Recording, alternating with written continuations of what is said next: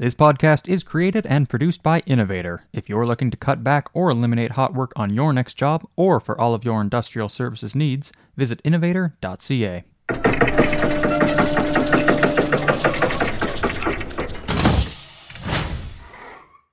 Hello and welcome to the Industrial Innovators Podcast, hosted by founder and CEO of Innovator, Don Cooper. I am Wyatt McPherson. I produce this show, and this week we have got a longtime friend and business associate of Don's with us, Joel Wittenbraker, president of MacTech. They discuss their long history together, technologies they're utilizing in the field, where the businesses are at, and what they see for the future. So let's hear what they have to say. Good day, everyone. It's Don Cooper from the Industrial Innovators Podcast, and I've got our podcast producer, Wyatt McPherson, with us. And today we have a longtime friend of mine from uh, a company called MacTech, Joel Wittenbraker. Welcome, Joel. Thank you. Good to be here, Donnie. You too, Wyatt. So, Joel, you and I have known each other for this will date both of us, um, mm-hmm. but I think we've known each other since the early to mid 90s. That's um, great. I, I, would back that one up. So far, I'm in agreement. I, uh, I think we first start working with each other a little bit in 94, 95, and then uh, I was at your house and at your shop for the first time in uh, the summer of 1996. Is that when that was? I remember you coming down, and I remember. Yeah, you uh, you trouble, but trying. We tried to get into some trouble. I remember you took us out on your boat, and we did a little uh, did a little bit a little bit of uh, riding down the. I think is that the Mississippi near you? It is. It is. Yeah. And, uh, I think we we had a few beverages from time to time, and um, I think you you introduced me to jalapeno poppers on that trip, and I've uh, I've loved them ever since. yeah, that was a fun night. Uh, we had fun. And then we had our uh, our our barbecue over at um, at George Rich Creek's. we uh, did we did uh, kind of bomb a party that they were having for a bunch of a bunch of hoity-toities, and we decided to show up on Saturday afternoon. Yeah, we didn't uh, we didn't quite fit in with uh, with George's uh, more uh, elegant crowd. I think. Yeah, we did. A nice way to put it. We didn't get we didn't get locked up, and they let us in the door the next week. It was all good. That was all good. So, Joel, uh, today we're talking about um, MacTech's application of using laser inspection uh, integrated with field machining. Correct. But be- before we jump into that, why don't you tell me uh, who is MacTech and uh, a little bit of the history of the business? Sure, sure. MacTech goes, uh, our initial founding was in 74 under the name of Stress Tech, which is uh, in the heat treating business, uh, on site resistance heating treat- treatment business. Um, founded by an individual basically as a sales rep and it kind of grew over time. And in 85, MacTech was founded as an adjunct uh, partner company of that, some co ownership, some mutual ownership. Uh, and over time, MacTech has grown a lot more than the Stress Tech side. So it kind of, MacTech became the, the king. MacTech was to do on site machining. This was 1985, really not much presence in the upper Midwest. Uh, people had to come from Chicago or further away to do any of the work in the power plants. And there was some power plant building going on and quite a bit of work in those. So kind of a niche niche uh, situation. I, I, met the company in early 90s, 91, 92 type time frame and just got to know MacTech. Uh, and then in 93, 94, uh, I could I could basically say that I was being adventurous, but I was looking for a job, quite honestly. And I and George said, "Come on up here." The guy that was the owner of MacTech, come on up here and help me run this business. Um, and I did that in uh, fall of 1993, uh, officially January 1994, thinking it was going to be a several year gig. And uh, today is uh, quite a ways longer. Uh, nine, 25, 26 years later, uh, partner and I bought the business about 12 years ago and uh, they're having some fun. Our business is mostly field machining, but we have a really strong presence in the on-site heat treating business and a big presence in the offshore decommissioning and abandonment business where we're building diamond wire uh, equipment to cut and, uh, up structures offshore principally, but also in the civil market. So our, our business is profiled that we do, uh, we design and build equipment and we sell that equipment to anybody that's got enough money to buy it. Now we rent it to people that don't have enough work to justify owning it. And if it's not your area of expertise, we'll do full field service. And the field service side of our business is, is the biggest portion of our business. It's about 60% of our revenue, and the sales and, rev- and rentals are kind of 20 20 each, and 60 40 split between equipment and contract service. And that obviously moves around when you get a big lump. You know this business, Donnie, that you, you budget, there's going to be, when you do your budgets at the beginning of the year, well, well there's going to be a big chunk coming from over here. He said, well, how can you do that? Because it happens every year. I don't know where it's yeah. coming from, but something big is going to happen. So yeah. it, it happened with us this month. You know, we, you know, we, we've had a strange winter in Canada. Although you're not that far away from us, really, in terms of the weather system. No, there's no bumps but, or nothing you know, to stop it from down here. Yeah, we didn't. Uh, we had a bit of a, a, milder December, and our our winter business is is more on stream repairs, and then. Mm-hmm January started off mild and then the bottom fell out. But, you know, instead of it staying cold, we've gone through this crazy uh, roller coaster ride for six weeks where it got to minus 40 and then up to plus five and then down to minus 20 and then up to plus 10. And um, I, I literally don't know what, what to expect from the weather from day to day. And that was really weird on our business. Um, and because normally a sustained cold is what is what really drives what happens with online repairs.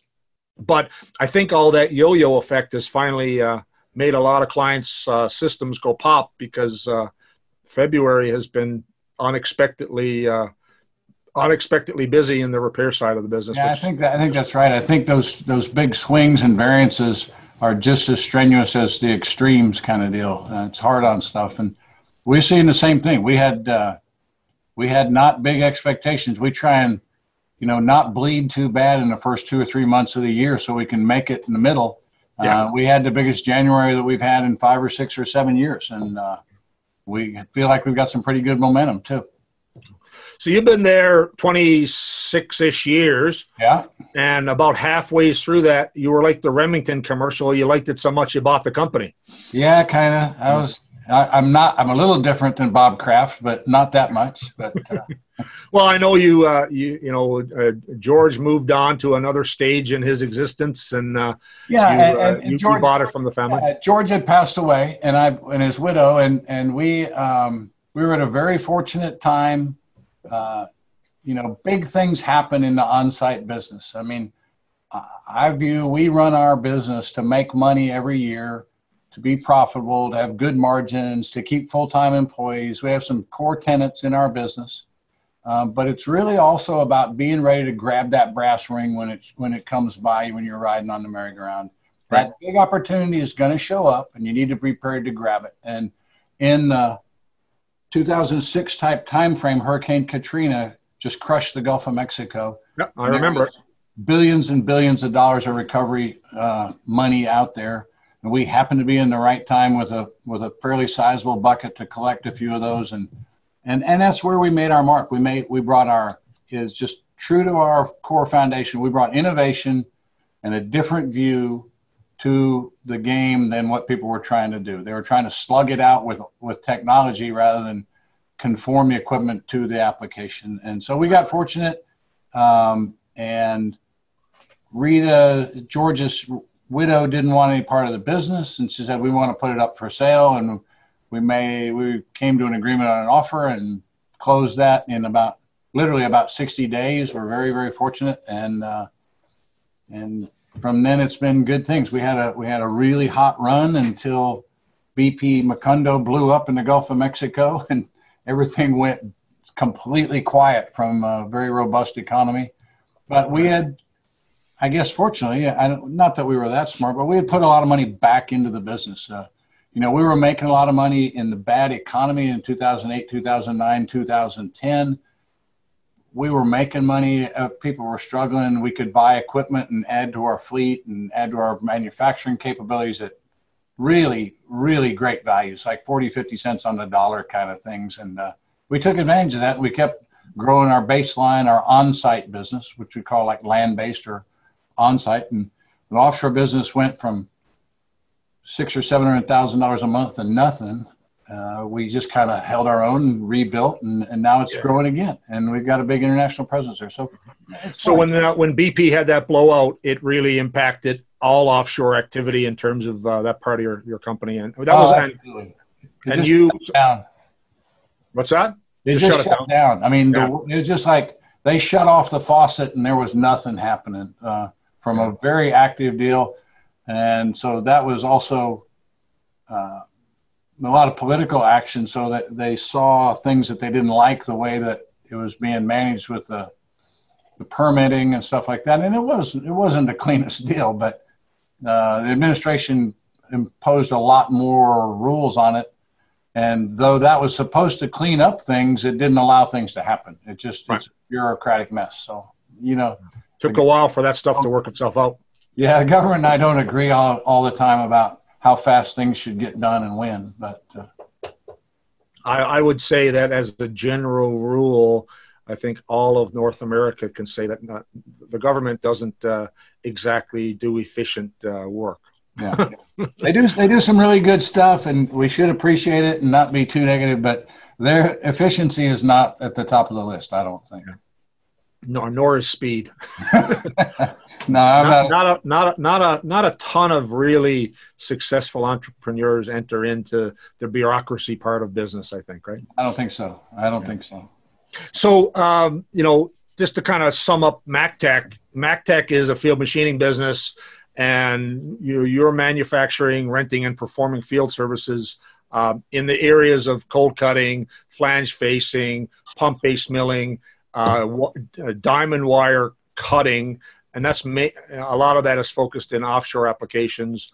I mean, you've got other peripherals on that around end prepping and line boring, but the mainstay of your business is is is a variety of of cold cutting applications, flange facing, pump based milling. Yeah, I'd say that's fair. Um, I would say milling, uh, pipe cutting, because that's where we came from. So that's Yep. just like, that's just our commodity item, which is great. We love it. You know, do a lot of it.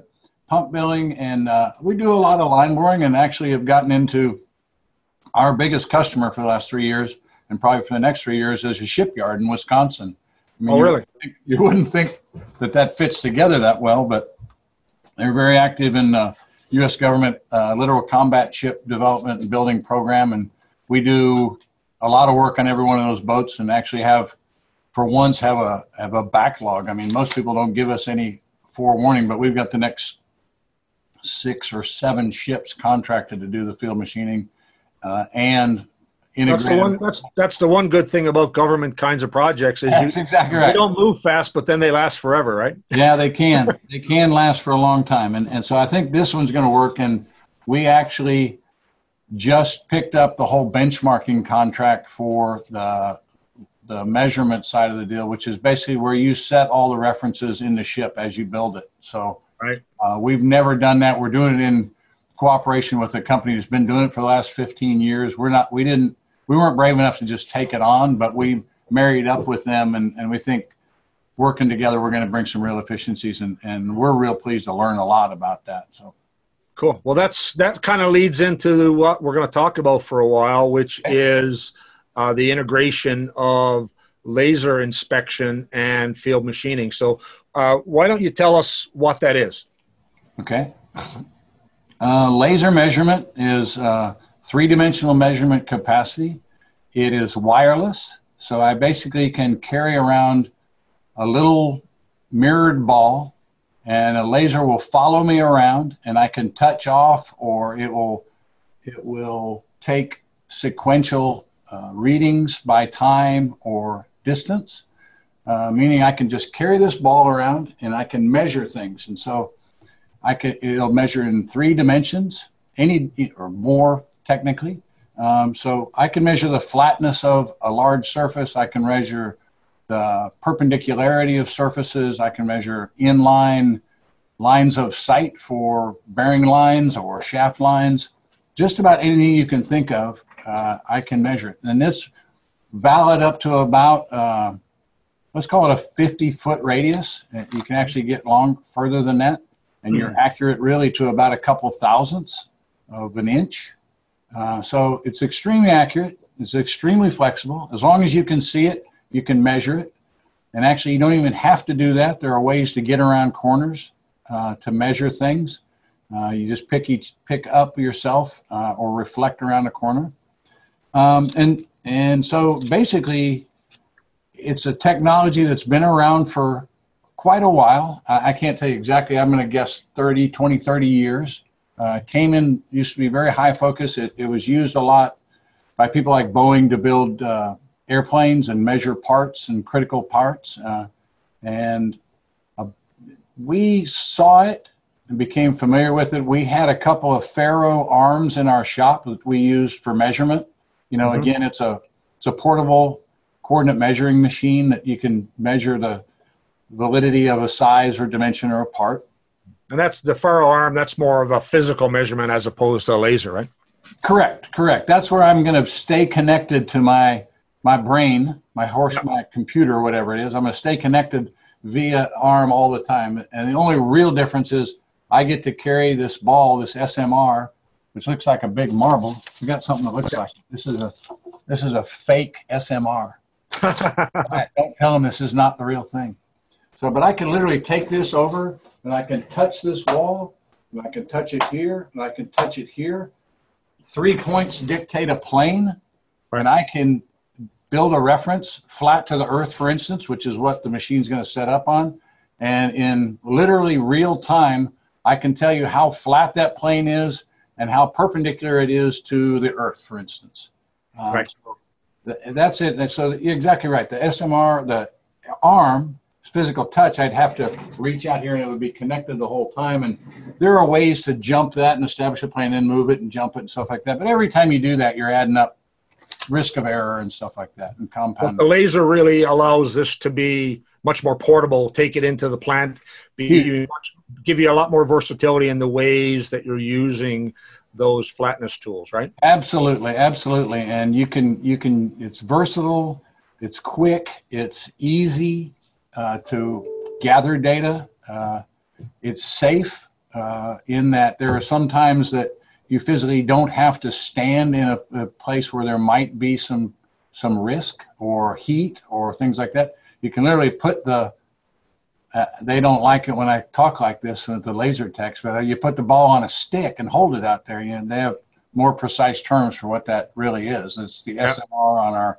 engagement. Yeah, yeah. I, uh, you know, I, I, learned this whole technology from you. uh, we started doing it because you and I did some projects together, and I thought, you know, you know, I've been, I, I haven't been involved in field machining quite as long as you, but almost.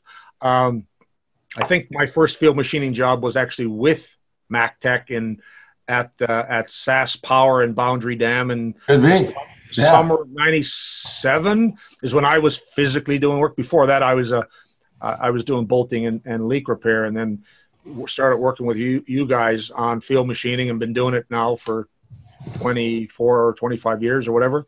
Um, but uh, you introduced me to uh, laser flatness work relative to a different way of approaching uh, field machining. And, you know, for us, it's for the clients who get it and have finally understood its value, it's a game changer um, in terms of efficiency, productivity, accuracy, inspection capability, documentation. You know, there's a whole bunch of boxes that it checks that um, you know that really drive efficiency and productivity on on, on, on, any project. Yeah, and I appreciate you saying that. I got you into it. So it's one another one of those things that's, that Don says. Well, if Joel can figure this out, it can't be that tough. So there's got to be. Well, something. that you know, I, I, didn't want to say that, but I'm glad you did. But you're, you're probably much like me that you didn't figure it out, but you had a great group of people who figured it out. I just figured. I just decided to do it before anybody. That's that's yeah. the whole deal. Um, and I was and I was being a copycat. That's all right. It's not a copycat. It's a it's innovating in a different way, getting there first. So yeah. you know, if you don't if you don't take the, the experience and talent and success and drive it a little further, then that's what's all about. We like to. That's that's a great description of dealing with the customers, and it takes a while to convert them. Oftentimes, uh, we had a old line customer from uh, in the shipyard, ran the ship repair side of the equation for I don't know 30 40 years or something like that and Terry would just say like I don't care. You, I, you bring a 30 foot bar out here to measure these two bearings. And, right. and Terry, you're wasting time and money. And yeah. finally, I got him to, to say, just let me do it. Trust me. And, and we had a great relationship, a lot of trust. And from then on, it was like, hey, Joel, bring that robot back out here. Come on, get RTD2 D2 back out here. And, and it worked like a charm. We like, um, we like to talk about it when we talk to the customers that we call it the GPS of field services. You know, it's really about hmm. uh, just like in your car, pretty much. You lay out the map of where you're trying to get to. You take a you take all the references to tell you where you are right now, and you know where you're trying to get to on that map. And as you go along, it'll tell you exactly what's been done or where you are. You can tell you how flat, how much material is left, all kinds of differences where you are relative to your coordinates and your specific datum. And when you're done, you got another map and you give them A, this is what it looked like when you gave it to me. B, this is what it looks like when I give it to you. And this is where we went all along the way. And you know, it's a huge, it's a huge tool for the customers that get it, you know, and, and they do. It doesn't take them long. It's harder to get on site, but once you're there and you've done it once or twice, they, they're true believers. It's pretty easy to, to come back with that process. And uh, so, and we kept, we've probably got, I don't know what the number is. I probably should know. And it doesn't really matter if I know or not because I can make it up during this broadcast. But I'm going to say we have about 200 jobs with files on them, you know, where we've got the spatial analyzer file from the job we did start to finish. And, and now you're getting similar repeat jobs. Well, we yeah. pull that. We know what it looks like man, what a selling point to walk into the customer with this SA report and say, this is the kind of thing I'm going to give you for this. And by the way, I think we can be more accurate and I can prove to you more concretely, more truthfully what your part looks like. And I think we're going to be done in a day earlier than we used to do it or the customer competitor does it. And like, come on in, let's give this a try. They quit looking at your rates when you tell them things like that. Yeah, there's. You know, we'll, well, I'm going to jump into a, a, few interesting things we learned as we got got more and more into this. But I just want to summarize for our listeners, you know, a, a couple of the use cases that we're kind of talking about. You know, the one use case that we use this system on that I learned from you was specifically on a maintenance turnaround. They've got you know hundreds of components coming apart in terms of reactor flanges heat exchanger components in particular all the channel shell tube sheet uh, gasketed components. You know depending on the client's you know bolting and leak prevention program they have some level of needing to dial those in to a flatness. And the traditional way of doing that is you know using dial indicators that most people would be familiar with if uh, if they understand uh, you know, millwright and machining activity, and we're eliminating dial indicators and all of the time and energy um, associated with that, uh, and, and adding a whole bunch of other value. Um, the other application that we haven't done so much, but I've seen you do it a little bit, um, is combining your laser system with um, with pump-based milling, both on setup and on on actual performing the machining and final inspections.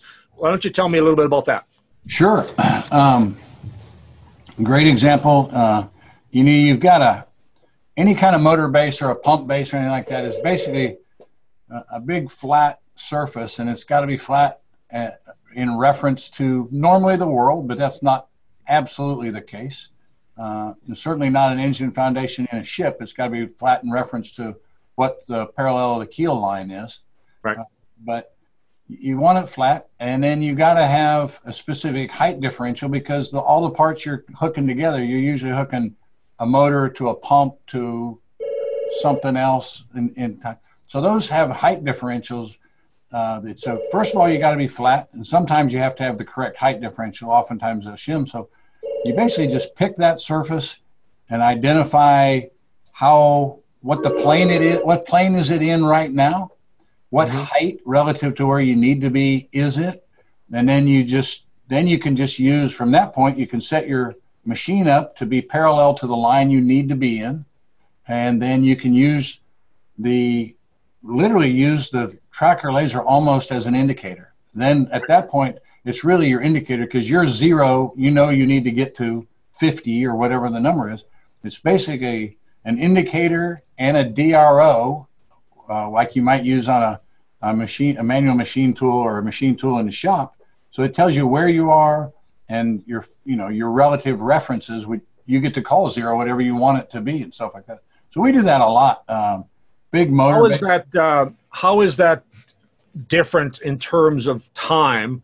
If you were doing that with you know a, a traditional field machining application on a pump-based job where you're having to either either shoot sight lines and or use dial indicators first to do all your setup and then to do measure all your finishing cuts. Like just yeah, what, what's the, what's the efficiency created by using the laser? Yeah i think the key ingredients are is you can identify what you're what you have real fast. Very right. quickly i can show up and tell you what's going on. And that's really hard to do to give you a real field uh, topography map with mechanical stuff. I mean, optics is a pretty cool way to do it. And guys, old line guys that are really uh, proficient at optics can get you pretty close, but the laser is really rapid to, to get you that, that initial road map. So that's efficiency one, too. And then, see, this is where, this is where, this is going to give you one of my secrets now. This is one of the big. Uh, Everyone listen closely. This is a good part. Lean in a little closer, okay? Um, MacTech, we believe, we've thought about this and we've talked about this, and we've actually taken some uh, oral lubrication to kind of expound and really think about this smart at times over a couple beers. We think one of the advantages we really have is we think like a manufacturer. Right. And that means we are looking at what does the end product need to look like? What what is really where are we going with this? So and that's one of the differentiating factors of why we integrated it because we were working with people who were really talented metrologists really smart smart people great reporters but they were really all about data and numbers and making pretty drawings and stuff like that. And they would give us they would just be feeding us but we didn't know where we were really stuff like that. So yeah they didn't have any context to what the output needed exactly. to be to actually get to what the client needed for, hey, I need a flatness inspection. What does it need to be? I don't, you know, I, I remember um, when we were first uh, playing around with that system and I, from the manufacturer, and, you know, there's a bunch of different laser systems out there. And, you know, I'm agnostic to what brand of laser you use. It's really the application. What I found was that you get a whole, you know, the, the, the report that comes out of the factory laser system doesn't give you what you need for the application. You've got to develop the right tools and reports to quickly tell the customer yes, no. Mm-hmm.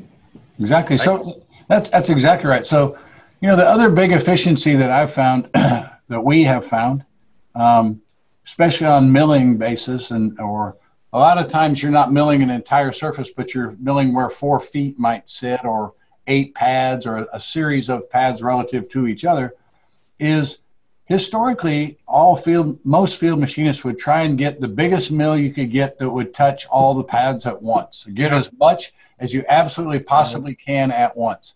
And i've had i've had dozens of field machinists work with for me with me over the years and i might have three portable mills in my shop and inevitably every single time they tell me i need a different mill. I need something bigger. It needs it needs to be longer, it needs to be wider because I've got a long stretch between the pads because they're thinking like a dial indicator machinist. Absolutely. They're thinking one setup, and they also usually, when they get that great big honking machine, they'll spend about a shift or so setting it up because it's just a oh, 100%. It's just a, a beast. A shift, a shift or so. Uh, exactly. Uh, yeah, a but, lot, a lot on the, a lot on the so part. Right, but if you, if you, uh, if you trust the, the laser, if you trust your tracker, and you have to or you shouldn't use it, then I can set three smaller, easier to set up machines and mm-hmm. maintain mm-hmm. data and play.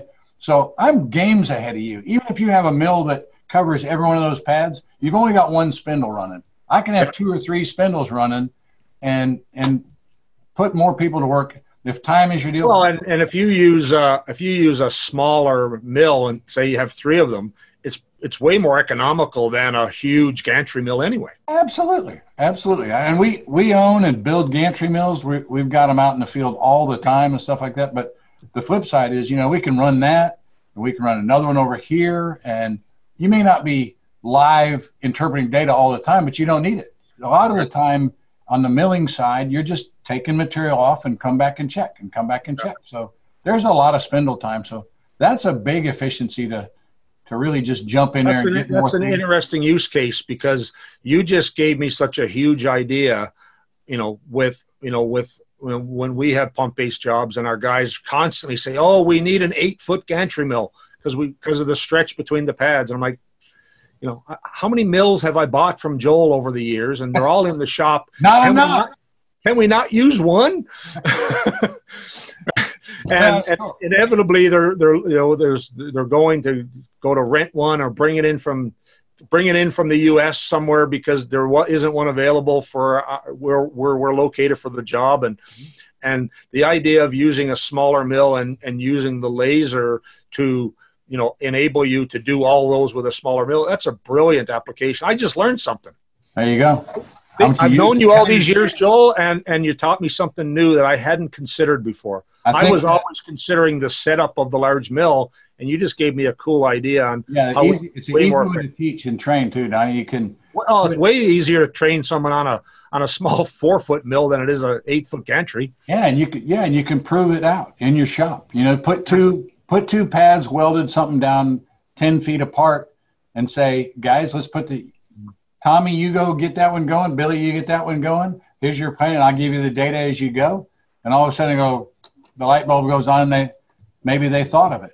You know? So you know, I you know, I, I hope the audience gets value out of this because I'm going to take this segment of the podcast and have Wyatt cut it and give it to my my field machining guys and say, don't ever ask me for a 10 foot mill ever again. no, unless, there's, do. unless there's a real big production If you don't have a 10 foot mill, you still need one. I'm okay with you getting another well, maybe if I do a hundred small milling jobs, I'll be able to buy one of those quarter million dollar fancy. Exactly. Not a problem, for sure. Uh, I always buy them from you anyway, so if I get one, it's, com- it's coming from you. I know uh, that. I know that. You're, you're pretty pretty darn good about that side of the equation.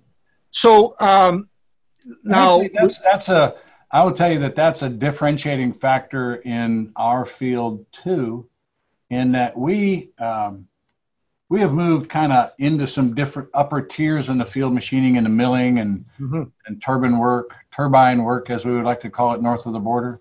Potato uh, and potato. But uh, but we do it with uh, a lot of the mills that we build that are lighter aluminum and uh, one of our larger competitors are building big old heavy. I mean, weighing three, four, five times what our equipment weighs, and yep. they just got that mindset that that's what it takes. And I'm not saying they're wrong, but I mean, our guys have come back and said like it took just like you said, or so or so. It took them two shifts to set up. We're running in four hours and stuff like that. Well, I can't take as we can't take as much material per pass, etc. But who cares? Because we're, you know, our little our little tortoise is down the road before they get up in the morning. So, tell me, uh, you know, we talked about flange facing, and I want to I want to tell you, you know, I'll mention a a really interesting use case in a minute that you and I worked on together a few years ago. Uh, we've talked about pump based milling. You taught me something new, so I, I gotta I gotta talk to my elder friends more often because they obviously know more than me. Appreciate that. Um, and but that's a that's a really cool application that I learned out of this conversation.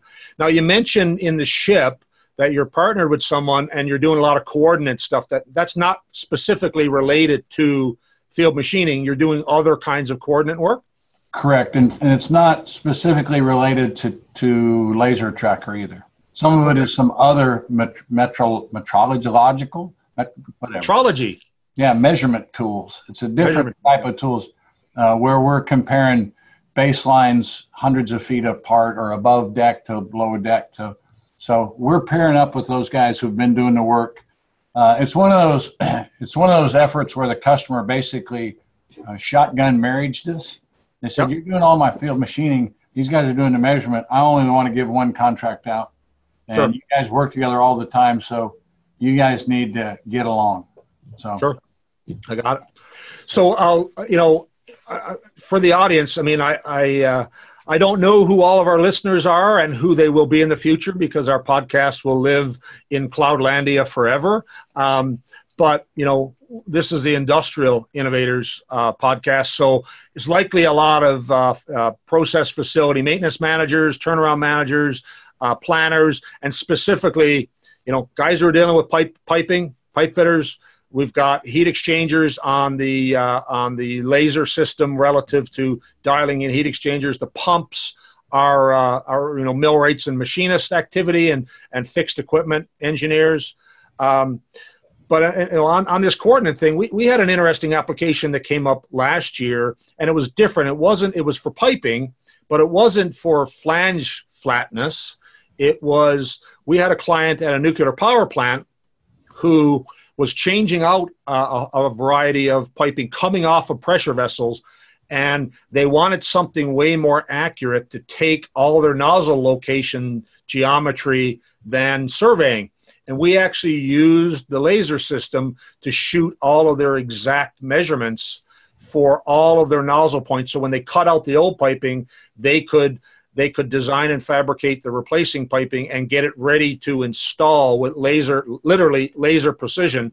And it worked really really well. And it was an application that we hadn't really thought of entering into but you know the client said hey can you do this? And uh, and that worked really really well yeah, it is. That's a that's a really cool application because they're doing that piping, a big piping replacement, especially in the nuclear field, and that you know they don't want they want to spend as little time in there as possible on, around that yeah. piping, generally speaking. So, yeah, if you can give an accurate fit up uh, rather than trying to mechanically be in there wrestling it and and uh, grinding it or whatever, then it's it's a it's a great application. That's perfect. So we've talked about we're just kind of jumping around here a little bit in, in what we were planning on talking about uh, customer applications. So um, give me some other examples of you know things I haven't even considered with this. We've talked about piping. We've talked about coordinates on piping, flange facing on heat exchangers, pump based milling. What else do you got? Well, you, the other two areas that come to mind right away are in the shipyards. So in line boring applications. So the propeller shafts generally come out the back of a boat uh, with a stern tube and a strut tube uh, mm-hmm. for larger boats. So that's that's what's holding the bearing for the prop shaft, and that's coming off whatever the drive is. So there's there's an engine on board, and uh, big piece of steel rod coming out the back with a propeller on the end of it. Well, those mm-hmm. bearings have got to be lined up, and there's nothing really to reference to, so to speak. So a new build it's pretty cool. You just set that motor and pull that line, uh, and you can do that again. It's another instance where we used to try and pull longer and longer bars. We're fortunate that, I mean, we're a company that uh, kind of I wish more people knew, but we I mean we own 24 and 30 foot long boring bars in our rental and contract right. fleet. So there's not a lot of people that can reach those places, but you don't have to. I can yeah, cut bars. You know, it's a similar, it's a new strategy similar to using smaller mills, isn't it? It's the same, same idea. Thing. It's the same thing. Smaller, yeah. smaller boring bar and still be accurate across all of your bearing surfaces that you need to align. Absolutely, and we just did that. Uh, we just did a job two weeks ago where we took a two and a quarter bar where historically we'd always had a four or six inch bar, and, and we knew it was tight quarters. So instead of wrestling around really struggling to get set up and spend a long time. Let's get in there and get set and then just whittle away a little, take a little smaller bites and do it quicker. And man, we were in and out of there in really good time. So bearings, bearing and bearing alignment, and that comes off the prop shaft, the drive shafts, that comes off the rudders, which is the opposite orientation. Those are all, those get torn up. Those, that's rudders hit ground, they wear over time, your bearing alignment. Um, those are key ingredients in a ship. Uh, we do a lot. We are. It's a growing sector of our business in the manufacturing area, uh, which is the, like the OEM people that are running presses and forging equipment and stuff like that. So that stuff takes a big beating. It's a really wicked, tough environment. They're pounding the heck out of it. Um, they're knocking parts, and all of a sudden, parts are coming out poor or breaking or whatever. And historically, this is where you know the good old boys would tell you what's wrong, and you'd go fix it, and their machine still didn't run. And this mm-hmm. is absolutely the hugest value of a tracker or any kind of laser is you can go in and you can identify, maybe even against a set of drawings, you know where things are. You know because you got things going in a lot of different directions and a lot of key coordinates. So Are they are they truly running perpendicular? Are the guides running true? And so we do. You take that survey, and then we do a lot of line boring uh, for pockets and bearing fits and crankshaft fits uh, on on things like that, and then a lot of milling perpendicular and parallel to surfaces in the same in the same product. So those are another area that we use the machines pretty regularly. Pretty that's a pretty often deal, and yep. we actually do a lot of inspection for a reasonable amount of inspection for those people too. Just come in and take a look at it, and they'll say like, "Well, I, am it's okay, it's running good. I can take this offline next Christmas or whatever." So they like it.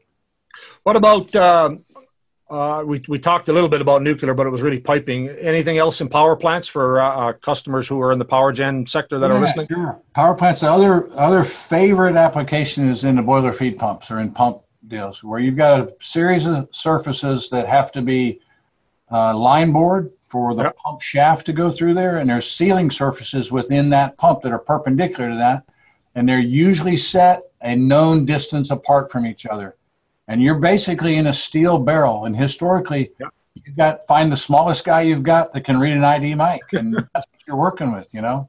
I got a funny story. Yeah, laying down in there, you got, and then you're trying, but it, with the with the laser, you can go in, take that road map, set your bar in there, and you can still measure while your bar's in there. You can reach in, you can reach six feet in with my famous ball on a stick and take those dimensions and know right where it is and just it it's like a dream. It's just it just keeps you going way more productive and way more certain about what's really going on. We uh, we had a job about ten years ago on a, a boiler boiler feed water recirculation pump, and the the, the bearing the the sealing surface had all worn out. This thing was like 14 inches, and my best available field machinist was bigger than me. Um, big Saskatchewan farm boy uh, really great. You know what? You know he was a, what I call a maverick um, kind of or MacGyver kind of machinist. He could figure out how to machine anything, and uh, and he learned a bunch from. Um, uh, who was your guy? Your your your really awesome field machinist there from Florida. Uzi. Um, Uzi, right? He Uzi. So, yeah. yeah. So he, you know, There's so a shout out. If, if this gets around, there's somebody on one of these podcasts that needs to raise their arm and said, I remember Hoosie. Hoosie taught me taught me more in a week than I've learned in the last ten years about field machining. Yeah, he he was up in Saskatchewan with you cutting pipe. He was. That's him and Glenn, and they were teaching. You know, they taught me so much about setup, and we were cutting some pretty heavy wall uh, steam piping uh, on those, cutting out those turbines, turbines, and uh, and they were all they were all compound bevels with transitions and bevels, and it was you know, for uh, for a young kid that I was at the time, it was baptism by fire on heavy wall field machining with complicated uh, bevel details. And Hoosie taught me so much, and you know, I I, I so fond of him. But uh, this uh, this other technician, uh, you know, learned. Uh, from Hoosie on a few jobs that we did years later, um, and for anyone who who who's listening to this, you'll all know who who Shane is. And uh, a big shout out to Shane. I think he's in Regina, Saskatchewan right now. Love that guy and hoping to get him back with us come turnaround season. Um, he's but, probably closer to me than you. He could just. Oh yeah, I mean, he could probably throw a rock and reach Red Wing from from Regina. Come on down. Come on down. We'll show you around. But uh, we had a 14 inch uh, boiler uh, recirc pump, and he he's bigger than me, and and I'm a size 50 kind of jacket and Shane had to squeeze inside this pump. We had to take a 20 inch flange facer and actually cut the bar off to fit it in there. So we actually had to, you know, cut off the bar and rebuild the machine. And then to, to dial the machine in, he had to use a whole range of articulated arms to kind of find a reference point for his dial indicator. And it, it took him, you know, it probably took him a half an hour to machine the surfaces. It took him two days in setup and it's real still guessy. It's just really hard to it's hard to pull that trigger and start taking a chip because you know stuff can move and it's. Oh yeah, yeah. He had very small landing surfaces for his legs on that machine, and yeah. I think he, in addition to cutting off the arm, he had to sharpen all the uh, all the legs on the machine to a to to a nearer point for the small landing surface that he had to mount on, and and uh, anybody just you know when as you start talking about uh, power gen pumps, and you know, this wasn't staged. I didn't know what you were going to say. Just instantly, another job popped into my head, going, "I've got another application that would be awesome." It's, it's absolutely it's absolutely the ticket when you get into that situation. I mean, we've had some other situations. We were measuring a press that they couldn't take it completely offline, so it was still like 300 degrees, and we were reaching right. back in there. Well, you can't put a person in there to really take any measurements at 300 degrees, but you not can, someone not someone that you like. Nah, I've got some. I got some people that would like to volunteer for that, but yeah. no, I mean we could. We've done some stuff like that, and and you know, tight quarters is really cool. It's really critical, and yeah, it's fun because you can measure. You can measure a pinpoint versus a 16 foot flange. You know, so and we're using them big flanges. I mean, you talked about the heat exchangers, and that's that's just classic. I mean, that's just can take.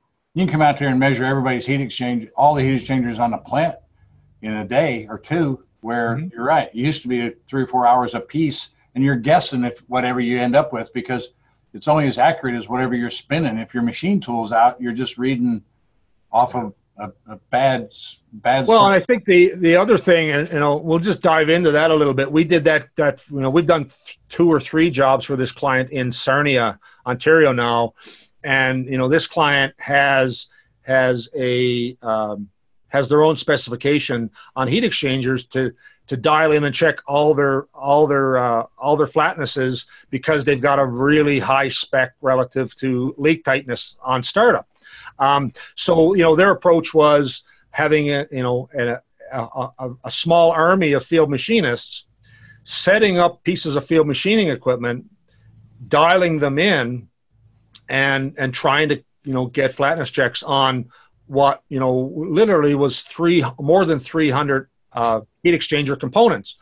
And um, you know when we you know my approach when i kind of looked at this was like a, f- a few things. One you can speed up that inspection so that you could actually do all that those 300 surfaces it's probably physically impossible on a 20 or 30 day shutdown with you know you might only have you know a 10 day window when you can actually do all those checks because you know we're, we're only do, we're only doing the checks so the boilermakers can do their work to do the repairs and cleaning on the vessels. The whole project isn't to to check the flatness. It's a it's a small window in the schedule, right? Exactly. So a 30 day shutdown, the, the client may only have, you know, in, in sporadic form as equipment comes apart, three, five, seven days to do all that kind of work throughout the whole schedule. Um, and it's just physically impossible. Plus, the thing that I really realized is you know, if you've got a 60 inch piece of field machining equipment and a couple of machinists tied up, now you're, you know, you're spending, you're tying up assets that should be used just for cutting metal. Absolutely. And so you know, my, my thinking around it when we really started to talk to clients about this is we can do a lot more inspections. We can do it faster. We can do it more accurate and we can free up field machining resources to actually machine the things that are damaged that need repaired.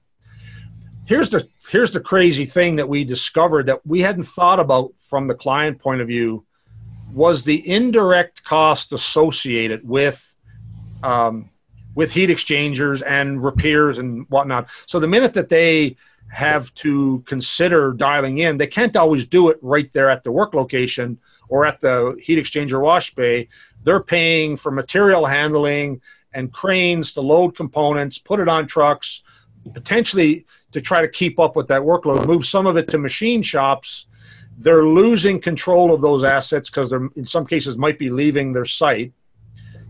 But the client said to me, and that project that we did, the first one, we did over 300 surfaces, uh, and we did it in six or seven days A couple things that were interesting. One, we found about 10% effects that dialing in the dialing in methods didn't find.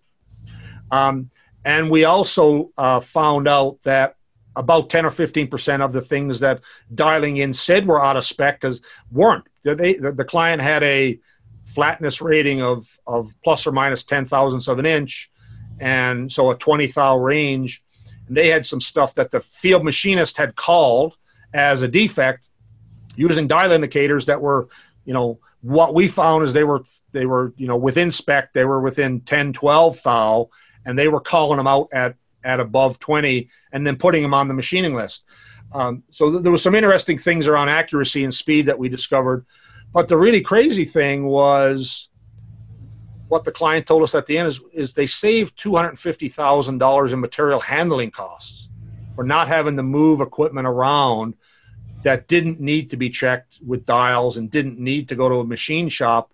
Uh, and you know, and I hadn't really thought about you know the indirect cost of having to move you know transport and trucks and cranes. So it was really an interesting other value proposition that was outside of the value of we could inspect everything that they needed and make sure that there was nothing missed because exactly exactly you know and that you're you're tying up that crane just to pick the machine up and yeah, exactly. I mean, the field machine, not just not only moving your bundle or whatever. Hundred percent. Yeah, not a lot of uh, not a lot of people out there are going to be uh, lifting a sixty inch. And it's pretty easy. You have a 60, 70, 80 inch ring machine or an OD mount machine. It's also real easy to to put that into a slight pretzel, which is visibly not visible, but you get ten or 15, 20 thousandths a hump, and then your readings are all screwed up. And not to mention the conflict that you have of the guy measuring it being your potential machinist. I mean, if you let me measure them like that mechanic, I think they're all out. We don't even need to put the machine there.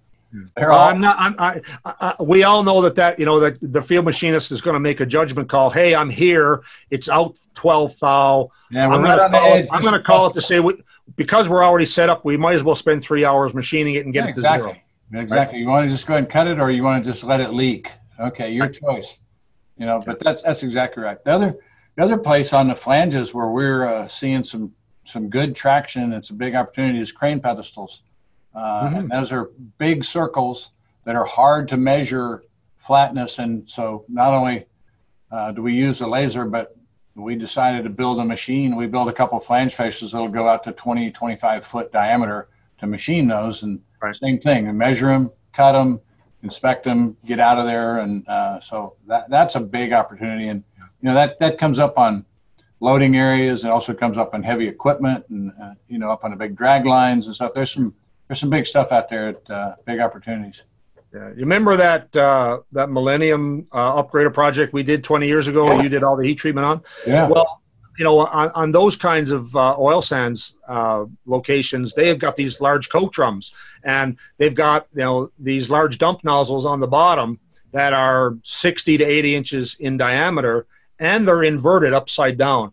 Um, and I remember on construction, they uh, they had some warpage on them uh, from uh, when they when they uh, when they fired those vessels for heat treatment, and they had an they had an Inconel overlay. So you not only had to set up on the machine to dial it in inverted, then you needed to try to figure out how to machine it. And I just think you know I, I would have I would have loved to have a laser and you know back then oh, be, able, yeah. be able to shoot those because they didn't just have um, they didn't just have flatness issues because it, it, it, had become distorted through heat treatment. Some of those flanges became oval as well because they hadn't secured them during mm-hmm. during uh, during a fuel fire on those vessels. Um, so, but an inverted flange is just another great way to at least you can shoot it and know which ones you have to machine and have really great accuracy. Absolutely, absolutely. Rather than lugging two thousand pounds upside down, standing underneath it, being at risk, pulling yeah. things through the vessel, it's a mess. But yeah, it's huge advantage. So let's talk about um, about the R and D and and sort of the development. You know, where you guys started with this and what kinds of obstacles you had and how you kind of overcame them and, and where you're at today. Yeah. Just in, in the in the using the technology to, to to get the best productivity and value out of it. Sure. Um, well, we started because we saw people, other people doing it, you know, and then we would hire people as our subcontractor to be our our guide. Basically, that's what the laser guys are doing. They're our guide, and um, so over time we realized that like man we just we just aren't efficient trying to bid work and be ready to do work and not knowing if that person those group or those teams are available. Am i going to get the same person? Do they understand what we're trying to do? So from from just a consistency and a productivity point of view we said you know we want to be in this game. So we put it on our list to buy a laser tracker and kind of set the money aside. But unusual for me uh, I didn't just go buy it and then try and figure it out. We said, you know what, this isn't going to work until we have. We need we need a power user. We need somebody to own this as a power user, and and so we kind of You needed the right who, yeah, exactly. Yeah. That's exactly right. We built who, a, not how. we built a seat on the accountability chart, and we started building processes. Yep. We said, we need somebody to sit in this seat, and there's nobody in our organization today. Though we would have trained them, I mean, we'd have paid to train them. That was fine, but we just it wasn't there, and we didn't we didn't have it. So I worked with Faro, who we pretty much were pretty certain we were going to buy from them. We talked to the three major suppliers uh, and looked at the pluses and minuses and kind of whiteboarded why you wanted to go with one or the other. Mhm. And we were pretty certain it was going to be Faro.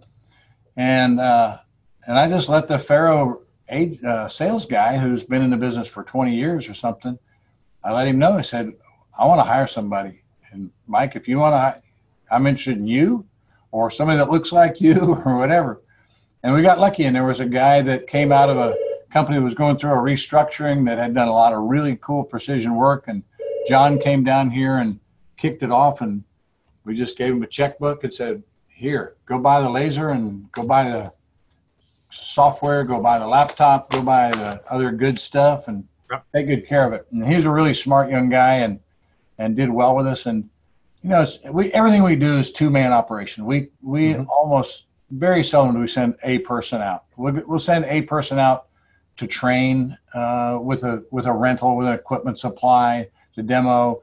If we've got a long time relationship with a customer, there are times where we'll just be part of their crew and just send a person or whatever. But so the reason I mention that is because so when we would do pure measurement jobs, it's a two man job. We started sending people out, and uh, Wes, who was in our engineering and drafting department, picked up on it, and so he went out with him a few times, and and Wes just kept grabbing it and grasping it, and over time, the first guy that we hired, John, went on to do his own thing. He was having a baby and ki- uh, various reasons. It wasn't a good fit for him, but he was still leaving in friendly terms, and so Wesley picked that up, and he, he's been doing it for, gosh, eight or nine years now as the lead guy, and training our other guys. He's built a really solid training program. So, so it's really foremost you got to find the right aptitude and who's got that skill set. And we find people uh, like from the architectural viewpoint of draftsmen,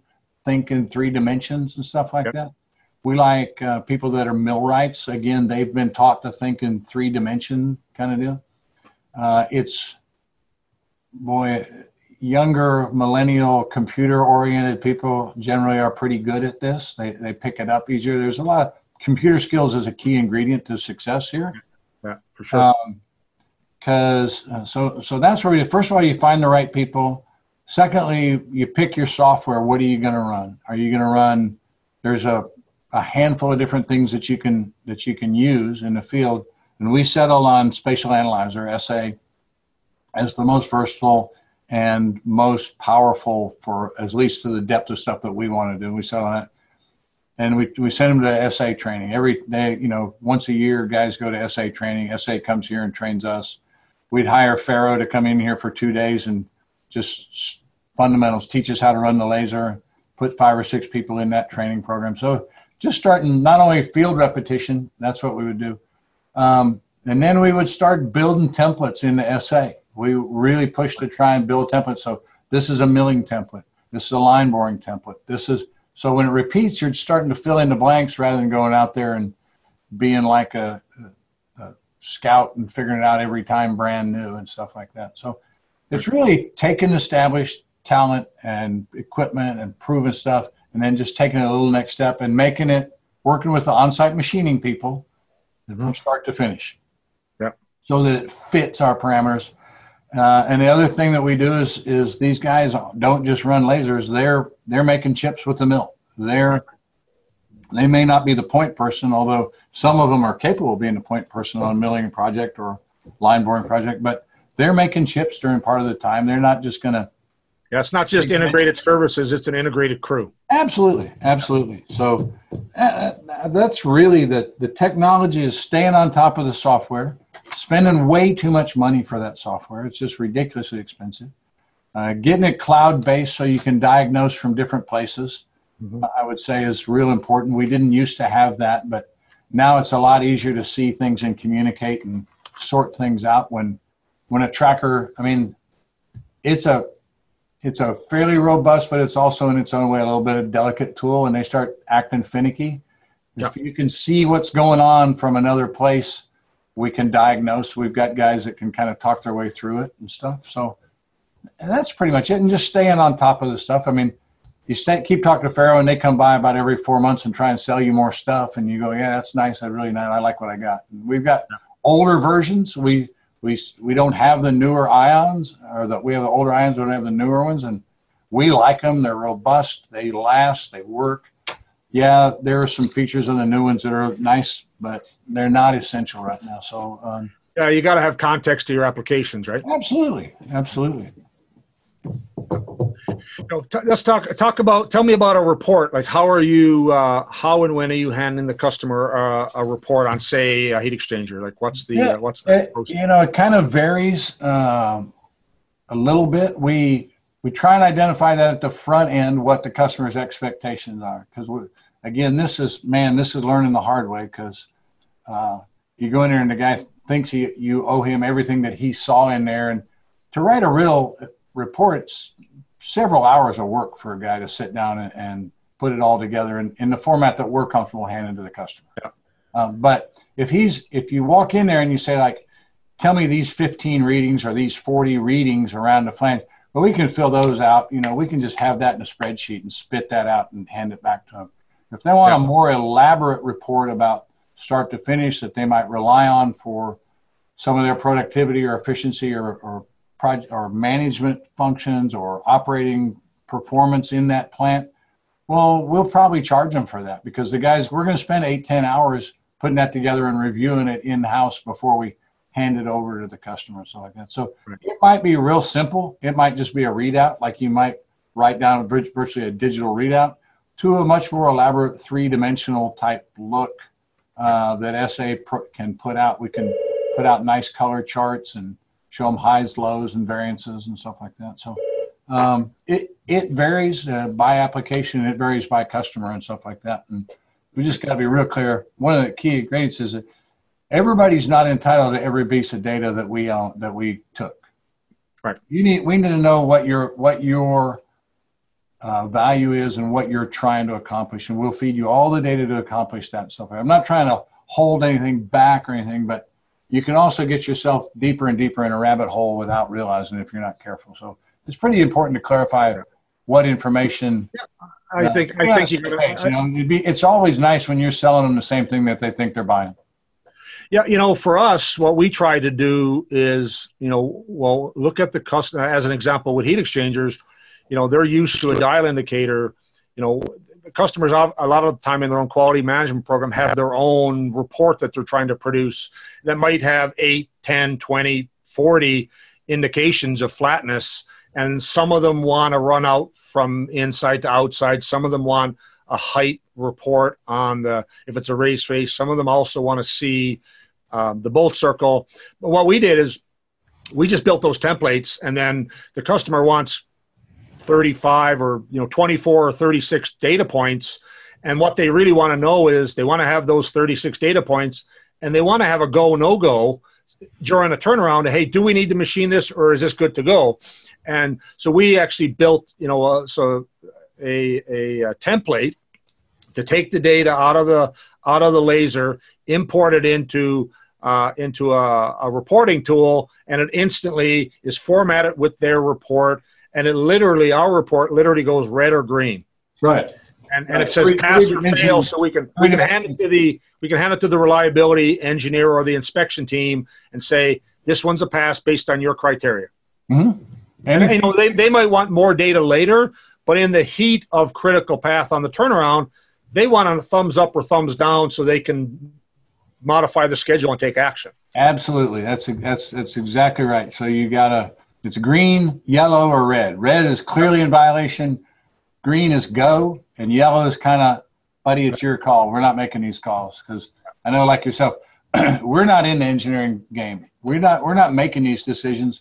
We're just giving you solutions to create to solve the issues that you have that your engineers are deciding they're driving.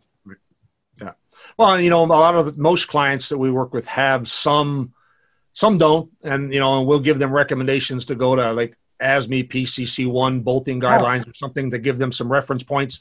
Um, but lot, most clients will have some level of a, of a specification on flange flatness that mm-hmm. says, you know, you know, minus zero, plus 10, or plus or minus five, or plus or minus 10 thousandths of an inch.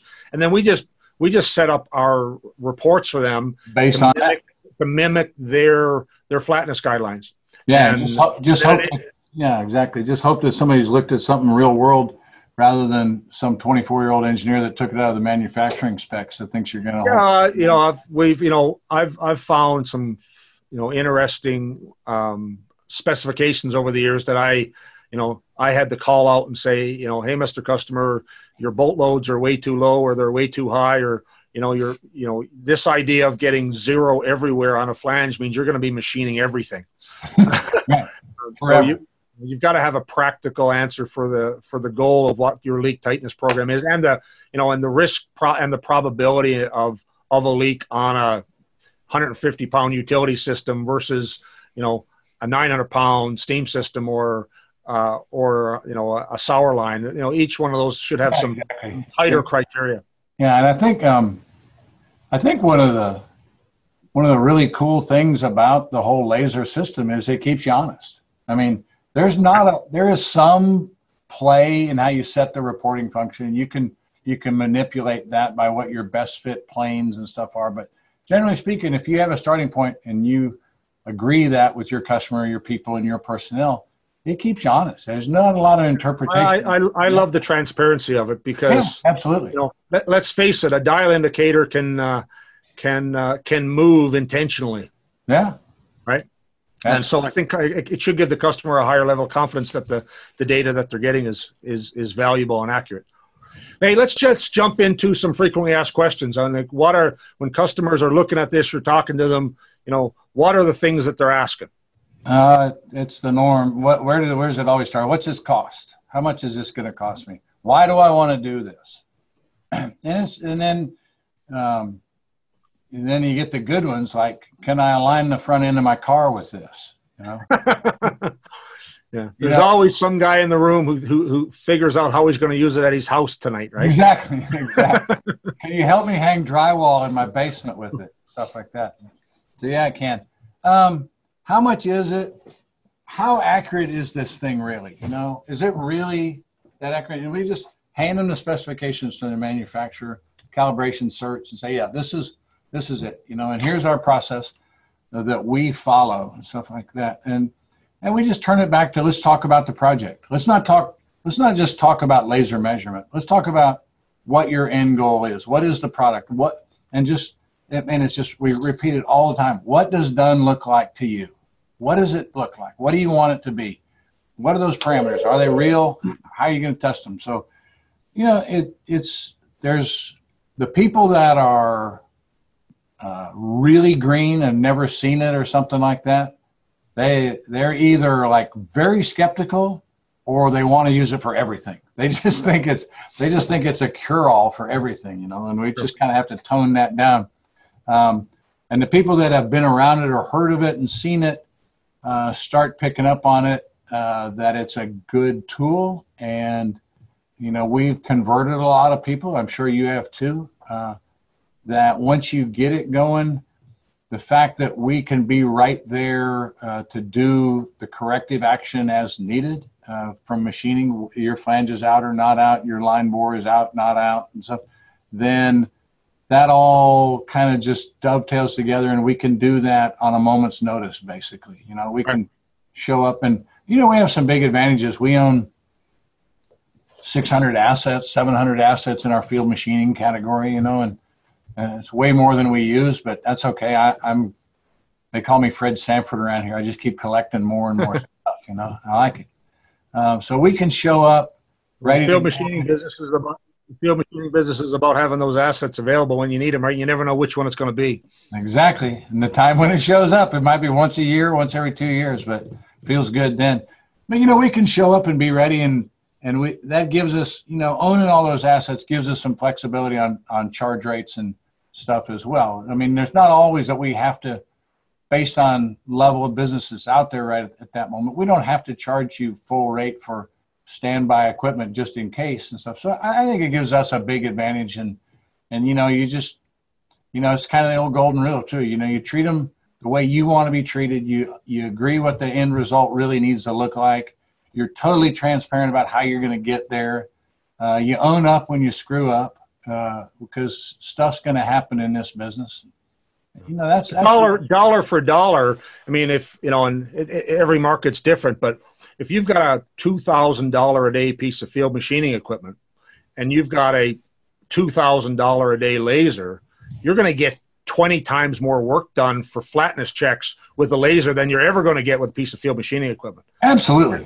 So, Absolutely. You, know, you got to factor you got to factor in the improvement in productivity, what you're going to get done with. It's the right tool for the job, and I, I haven't run run exact numbers, and it depends on the size of the piece of field machining equipment and the size of the the client asset that you're measuring. But it's at least a ten to one value that you're creating Huge. with the laser just just enormously huge, and uh, and also that so, total efficiency of of staging the equipment where the work needs to be done. Sort of like we're talking about multiple mills or you know, putting that big ring machine or that flange facer or whatever where the flange needs to be cut rather than sitting there waiting for it to tell you if it needs to cut or not. So yeah. it's just, it's a I mean, we spent years trying to figure out how to build little dial-in spiders so you didn't have to use field machining equipment, and then then yeah. you fight how accurate those things are, and and you know this solves all that so that you're you know it, it, you no longer have to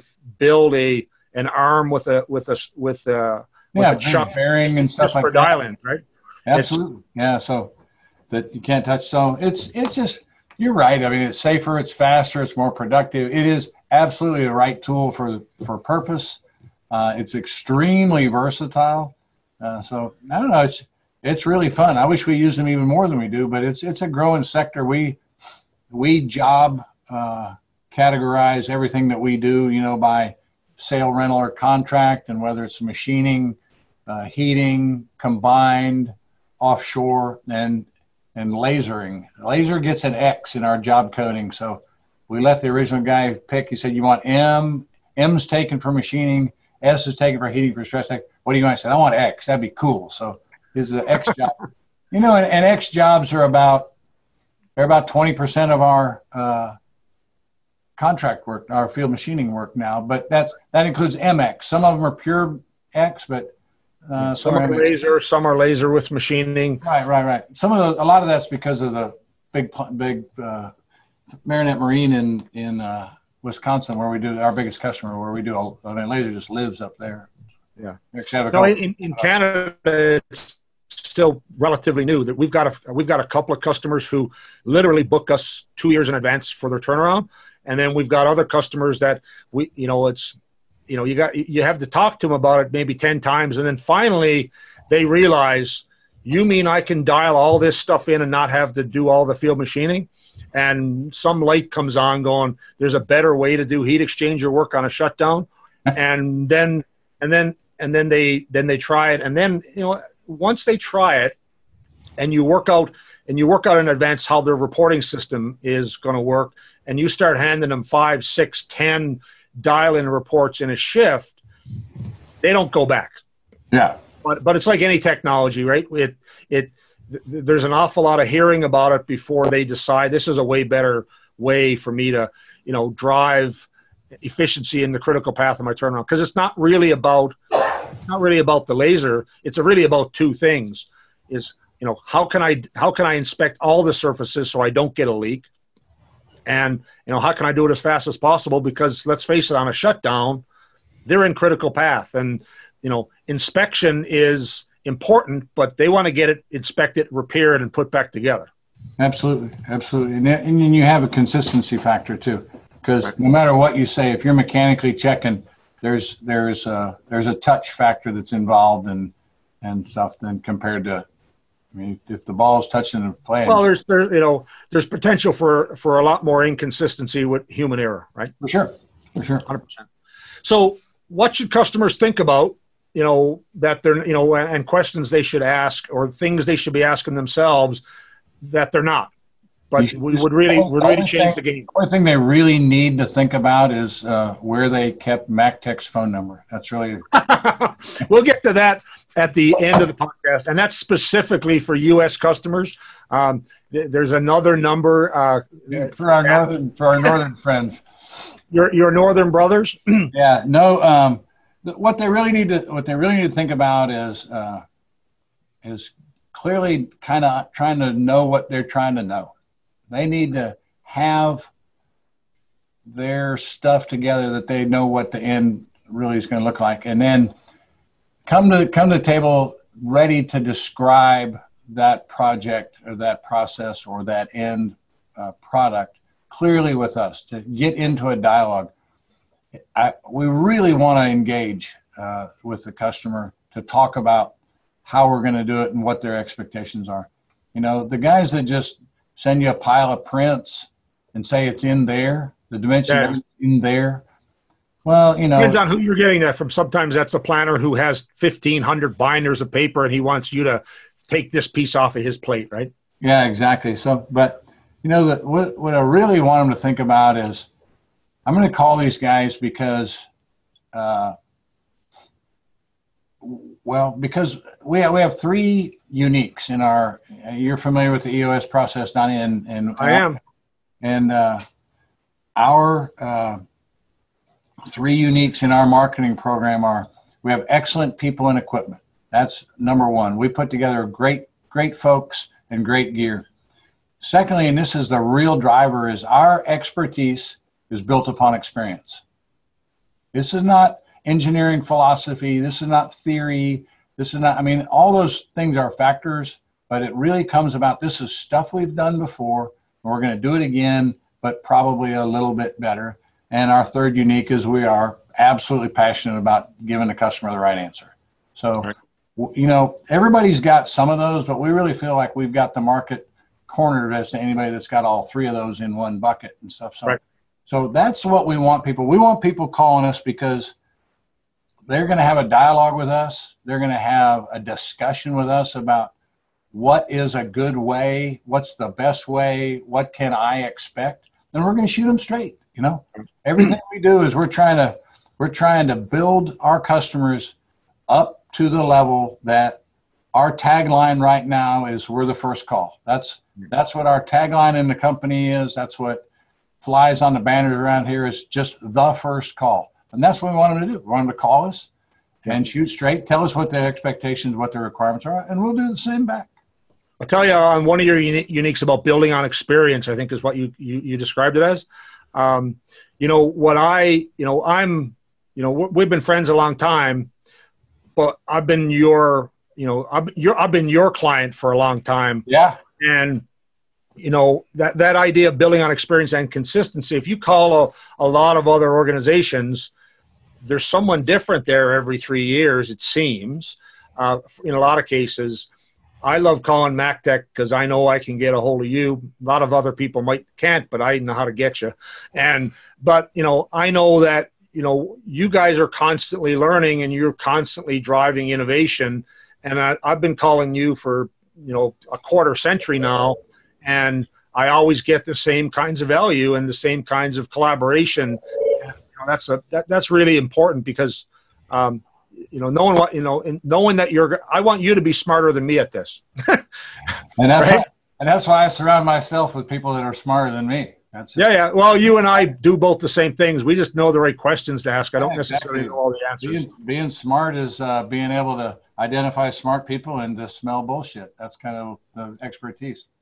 For me, you know, when, when, how customers need to think differently about about leveraging laser inspection is they kind of got to be open minded to thinking differently than how they've ever thought about measuring anything. Because they they are because they're used to having to put a lot of dial indicators maybe a team of millwrights on something and it taking a couple of days it's a pretty big paradigm shift to think that you can do that in a half an hour with two guys and have better information um, and so you know the the the ways that you can leverage it and the way you can actually do your work is totally different.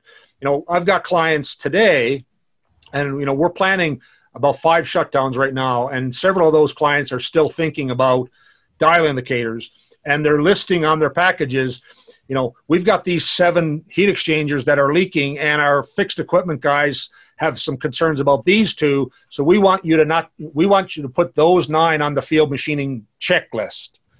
And and then what happens is, you know, that becomes the critical path, and it you know, and it takes up a big chunk of their schedule because they're not even thinking outside the box that hey, we could check everything for less time than it would cost us to dial indicate those ten pieces of equipment.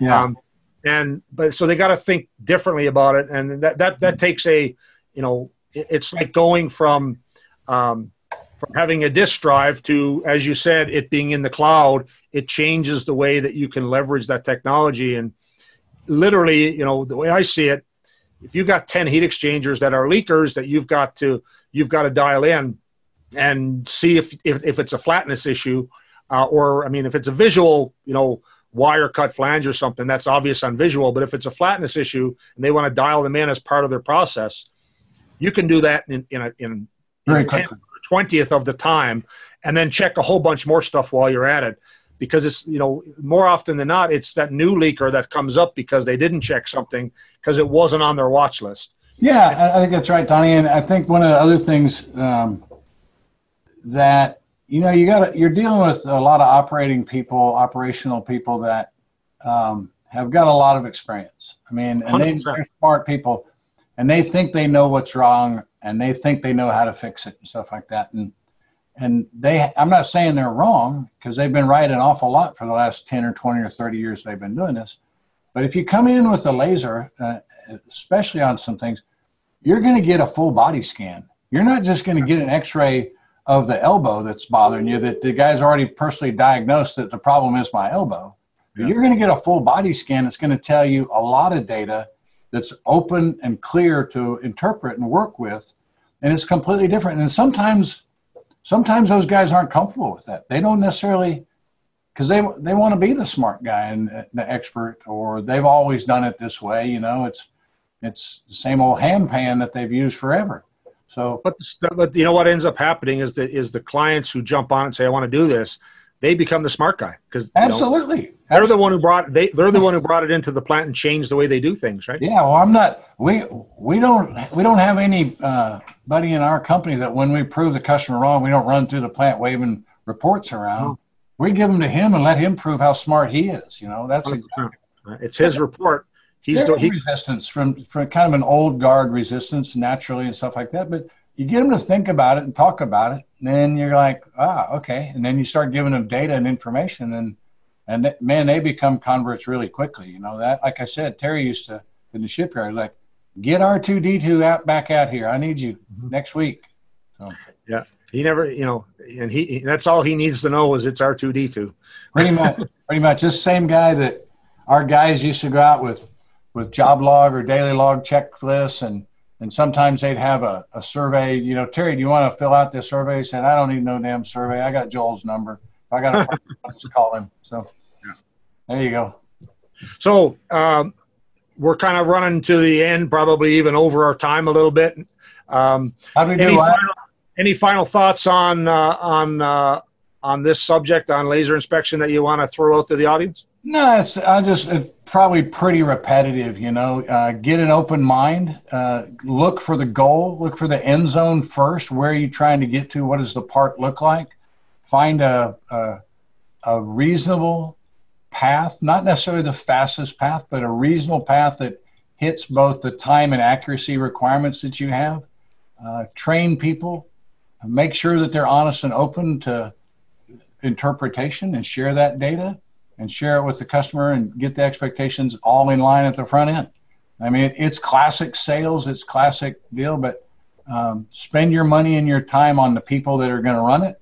So you get really smart people that are passionate about it and they like doing it. Uh, educate the people around them so they're familiar with it, and then uh, go like heck. Right. So my, my final thoughts are, um, you know, for clients, if you're measuring anything or you have a need to measure anything, if you can see it and we can get a line of sight on it, uh, we can measure it faster, more accurate, and more consistently, and give you better quality information than you could do it physically. And and like you said, the other thing you're doing is you're building that database for that. Right. So three months from now, six months from now, nine months from now, you can reconfirm where things are. So, Joel, um, for everyone in the USA and not in Canada, um, how uh, how can they reach you? What's your uh, what's your one eight hundred number? Uh, in the USA, 800 328 1488, mactechonsite.com. Don't worry about just the USA. If you're not in Canada, but anywhere else in the world, call me. Call us. go. Yeah, www.mactechonsite.com. Uh, just give us a shout and uh, we'll see what we can do to help you. And I can say, um, both as a friend and as a client, uh, th- there's a reason I have been calling Joel for uh, for 26 years now, and uh, it's because I get I get great service, great solutions, and uh, and always uh, always fair to deal with. So Nah, it's a two-way street, Don. I appreciate that, and uh, you know it goes both both directions. You always treat us really well as well. All right. And that's it. That's a wrap. Thanks, folks. guys. And uh, I appreciate everyone listening in, and we'll catch you on the next episode. Okay. Thanks, Don. Thanks, Wyatt. Thanks, buddy. And there you have it. We truly do hope that you've enjoyed this episode of the Industrial Innovators Podcast. If you'd like to find or reach out to either of those on this episode, you can find Joel's company MacTech at mactechonsite.com, and you can find Don and his company at innovator.ca. Please don't forget to leave a rating, it helps us a lot, and please be sure to subscribe so you never miss an episode. Thank you so much for listening again, and we will see you next time.